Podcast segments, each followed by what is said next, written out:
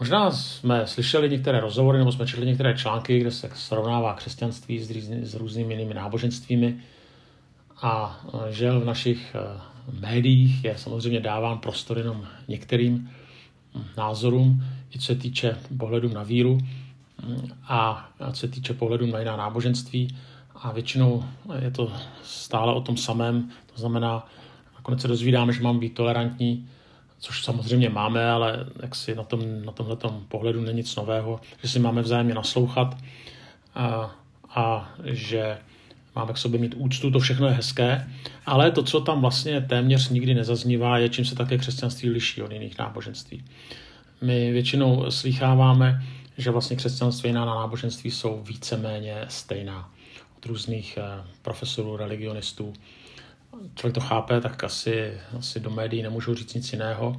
Ale to, co je eh, smutné, je, že tenhle ten obraz potom Eh, nakonec eh, zůstává v myslích některých lidí, kteří s náboženstvím nemají nic společného. Že to potom všechno házejí do jednoho pytle. A to, že třeba mluvíme o abrahamovských náboženstvích, to znamená, že máme společného otce Abrahama, křesťanství, islám, judaismus, ještě vůbec neznamená, že jsme v 90% stejní. Nejsme, lišíme se v mnoha ohledech.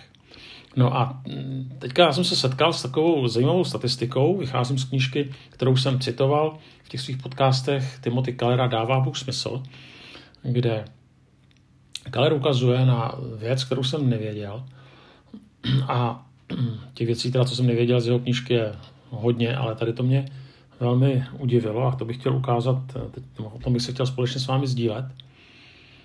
A on tvrdí, že čím se také mimo jiné křesťanství liší od jiných náboženství, je fakt, že je to jediné celosvětové náboženství. Já jsem si myslel, že to je stejné buddhismu, hinduismu, islámu. Samozřejmě, tyhle, tahle ta náboženství, ta velká náboženství jsou samozřejmě všude, ale zároveň jsou to náboženství, která jsou velmi etnocentrická. Já to doložím některými, některými fakty. Claire píše, že přes 90% muslimů, to je strašná, strašné číslo, strašně vysoké, tak říká, obývá pás táhnoucí se z jeho východní Asie přes střední východ do severní Afriky. Potom ještě vyšší číslo, 95% buddhistů, hinduistů, 95% je soustředěno do Indie a jeho bezprostředního okolí. Potom 88% buddhistů žije ve východní Asii tak všechny tady ty tři náboženství jsou velmi zúžená vlastně geograficky, etnicky. A tady je zásadní rozdíl, když to potom porovnáme s křesťanstvím, které je mnohem flexibilnější. 25% křesťanů žije v Evropě, 25% ve střední a jižní Americe, 22% v Africe, 15% v Ázii, s tím, že tady to prudce stoupá a 12% v Severní Americe. To je velmi zajímavé, když tohle to domyslíme. Profesor Richard Baukman tak napsal, že je téměř jisté, že křesťanství disponuje větší kulturní rozmanitostí než všechna ostatní náboženství, což už samo o sobě o něm mnohé vypovídá. Zajímavé. A zároveň taky je třeba dodat, Eh, já jsem to říkal na některém předchozím podcastu, jak prudce během poslední stovky let roste křesťanství v Ázii a v Africe. To je přímo explozivní tempo. To znamená, eh, křesťanství není už dávno eh, západní křesťanství. A ono ani původně nebylo. Je to náboženství světové. Tak a teďka samozřejmě ta otázka je, co je důvodem, nebo co je spíš motorem tady toho pozoruhodného šíření křesťanství. A odpověď nebudeme hledat u žádného evropského, amerického teologa, eh, byť teda vycházím z knížky amerického teologa Timothy Kellera, ale u Lamina Saneha, eh, což je tedy gambijský rodák. Eh, v Čechách nevyšla žádná knížka od něj, nicméně on vystudoval tady v Anglii a potom učil teologii a historii na univerzitě v Yale ve Spojených státech amerických, což je jedna z nejlepších univerzit světa, patří do té břečťanové ligy, takže rozhodně to není nějaký nazdárek.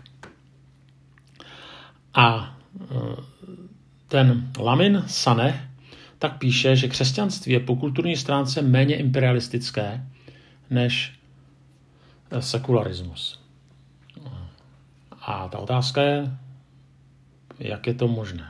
Že někdy naopak máme pocit, že to bylo křesťanství a skutečně bylo a někdy, že bylo takové podmanující. Není tomu tak, nebo teďka tomu tak není. Otázka je tedy proč. A on tedy jako člověk, který se narodil v Africe, tak dává příklad z Afriky a, a říká, že, no píše, že v jádru tradičního afrického světonázoru je přesvědčení, že svět je plný duchů, dobrých i zlých. A problém pro Afričany je v tom, jak se mají chránit před působením těchto sil zla. Já mám podobnou zkušenost nikoli z Afriky, ale zase z Indie. Také když jsem byl, tak eh, tam v těch vesnicích na severu prostě diskutovat o problému nebo o existenci duchovních sil, tak bylo zcela irrelevantní. Ti lidé nejenom, že v to věřili, ale oni s tím měli zkušenosti. Ta naše evropská racionalita tam byla na štíru. No ale tak on je tedy Afričan, tak to říká v kontextu Afriky. Dává prostě příklad a on sám studoval v Anglii, takže ví, o čem mluví. Tak říká, že když se nějaká africká studentka zapíše na některou velkou světovou sekulární univerzitu, a já bych tady dodal nejenom sekulární, ale i na lectorou eh, teologickou fakultu v Evropě, tak profesoři ujistí, že řešení obav je prosté. Žádní duchové, ani dobří, ani zlí neexistují a všechno má své vědecké vysvětlení.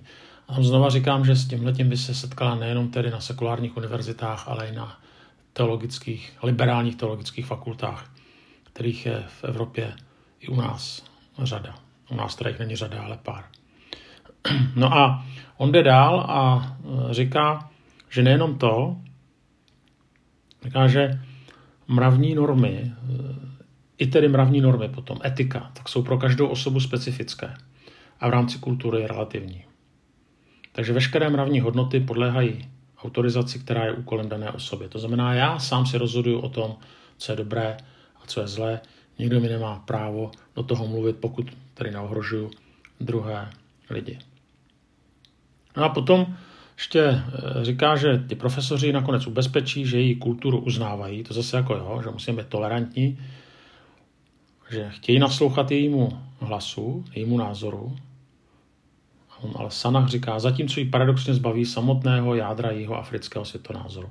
Jo, takže jako by řekli, že se nic takového neexistuje, věda dokázala, že duchové neexistují, e, případně, e, kdyby to bylo na teologické fakultě, tak vysvětlí, že to je mýtus raných křesťanů, takže se na ní tak budou dívat z patra, ale nebudou jí ten její názor brát. Nemůžou, že jako postmodernisté. Nicméně jí ho seberou. Teďka, eh, a teďka je hrozně zajímavý, co vlastně říká Sanak. On říká, ale přístup křesťanství, tedy toho ortodoxního eh, biblického křesťanství je jiný. A říká, že problém vyřešilo tak, že ten stávající africký názor, pohled, překonfigurovalo, aniž by ho vyvrátilo. Co to znamená? Když čteme Bibli, tak je zřejmé, že křesťanství respektuje africkou víru eh, v rozsáhlou nadpřirozenou sféru plnou zlých a dobrých duchů.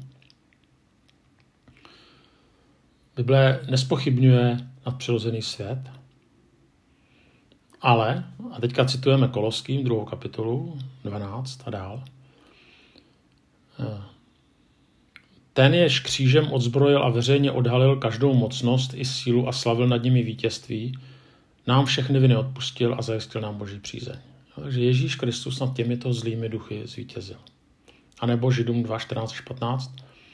Svou smrtí a vzkříšením zbavil moci toho, kdo vládne smrti, totiž ďábla, aby tak vysvobodil ty, kdo byli strachem před smrtí drženi po celý život v otroctví. No, takže křesťanství říká té studence ano, je to tak, eh, jak tomu věříš, jak jsi to i zažila. Tudíž křesťanství prokazuje respekt k africkému vnímání problematik lidského života. A, ale důležité je, nabízí řešení. To bych chtěl teďka přečíst, eh, právě co říká, píše ten profesor Lamin Sané. Cituji. Lidé cítili ve svých srdcích, že se Ježíš neposmíval jejich respektu k posvátnému, tak jako to dělá sekularismus, nebo jejich zvolání, nebo jejich volání po neporazitelném spasiteli a proto pro něho bubnovali na své posvátné bubny. Křesťanství pomohlo Afričanům stát se obrozenými Afričany, nikoliv recyklovanými Evropany. Chápete to, jo? že vlastně eh, ten jako Ježíš eh, to, se tomu neposmívá, nevyvrací to, ale um, ukazuje řešení. To řešení je tedy skrze Krista, že ukazuje, že eh, ta cesta, jak zvítězit nad těmi silami zla, tak je vlastně v Kristu a skrze Krista. No a teďka, když jdeme dál, tak eh, vlastně hm, Keller se teda zpátky ptá, co dělá z křesťanství méně kulturně imperialistické náboženství než ostatní velké světonázory. A Keller tedy tvrdí, že klíčovým důvodem je, že křesťané jsou spaseni výhradně skrze milost. Což znamená, že nejsou vázáni k to, aby dodržovali, aby jejich identita byla postavená na příslušnosti k rase, k národní identitě nebo k nějakému místnímu náboženství, profesi, rodině, politice. Eh, to všechno tam můžou zůstat. Eh, nemusí se z toho vydělit. Ale všechny tyhle ty oblasti, které jsou nesmírně důležité, které vlastně dávají punc naší identitě, tak nakonec nejsou středobodem. Nejsou něčím dominantním. Nemusí být úplně ignorovány nebo eliminovány, pokud nejsou samozřejmě hříšná, nejdou proti, eh, proti Pánu Bohu. Takže na jednou z těchto eh, vazeb, které určují naši identitu, eh, naši etnicitu, člověk se pak může dál radovat jako z daru, který dostal od Boha, ale není to klíč. Není to cesta ke spáse a člověk tím nemusí být zotročen. Protože prožil boží milost. Protože prožil novou identitu, v Kristu a tím se potom člověk může po kulturní, nebo křesťan se může stát po kulturní stránce flexibilnější, aniž by byl zbaven této identity. A to je i odpověď na to, proč křesťanství vlastně je tak flexibilní a není vázáno na etnicitu a je vlastně rozprostřeno na rozdíl od jiných náboženství po celém světě. Tak tolik eh, pár myšlenek, které mě velmi zastavily, zaujaly, které jsou pro mě nové a s kterými jsem se chtěl s vámi rozdělit.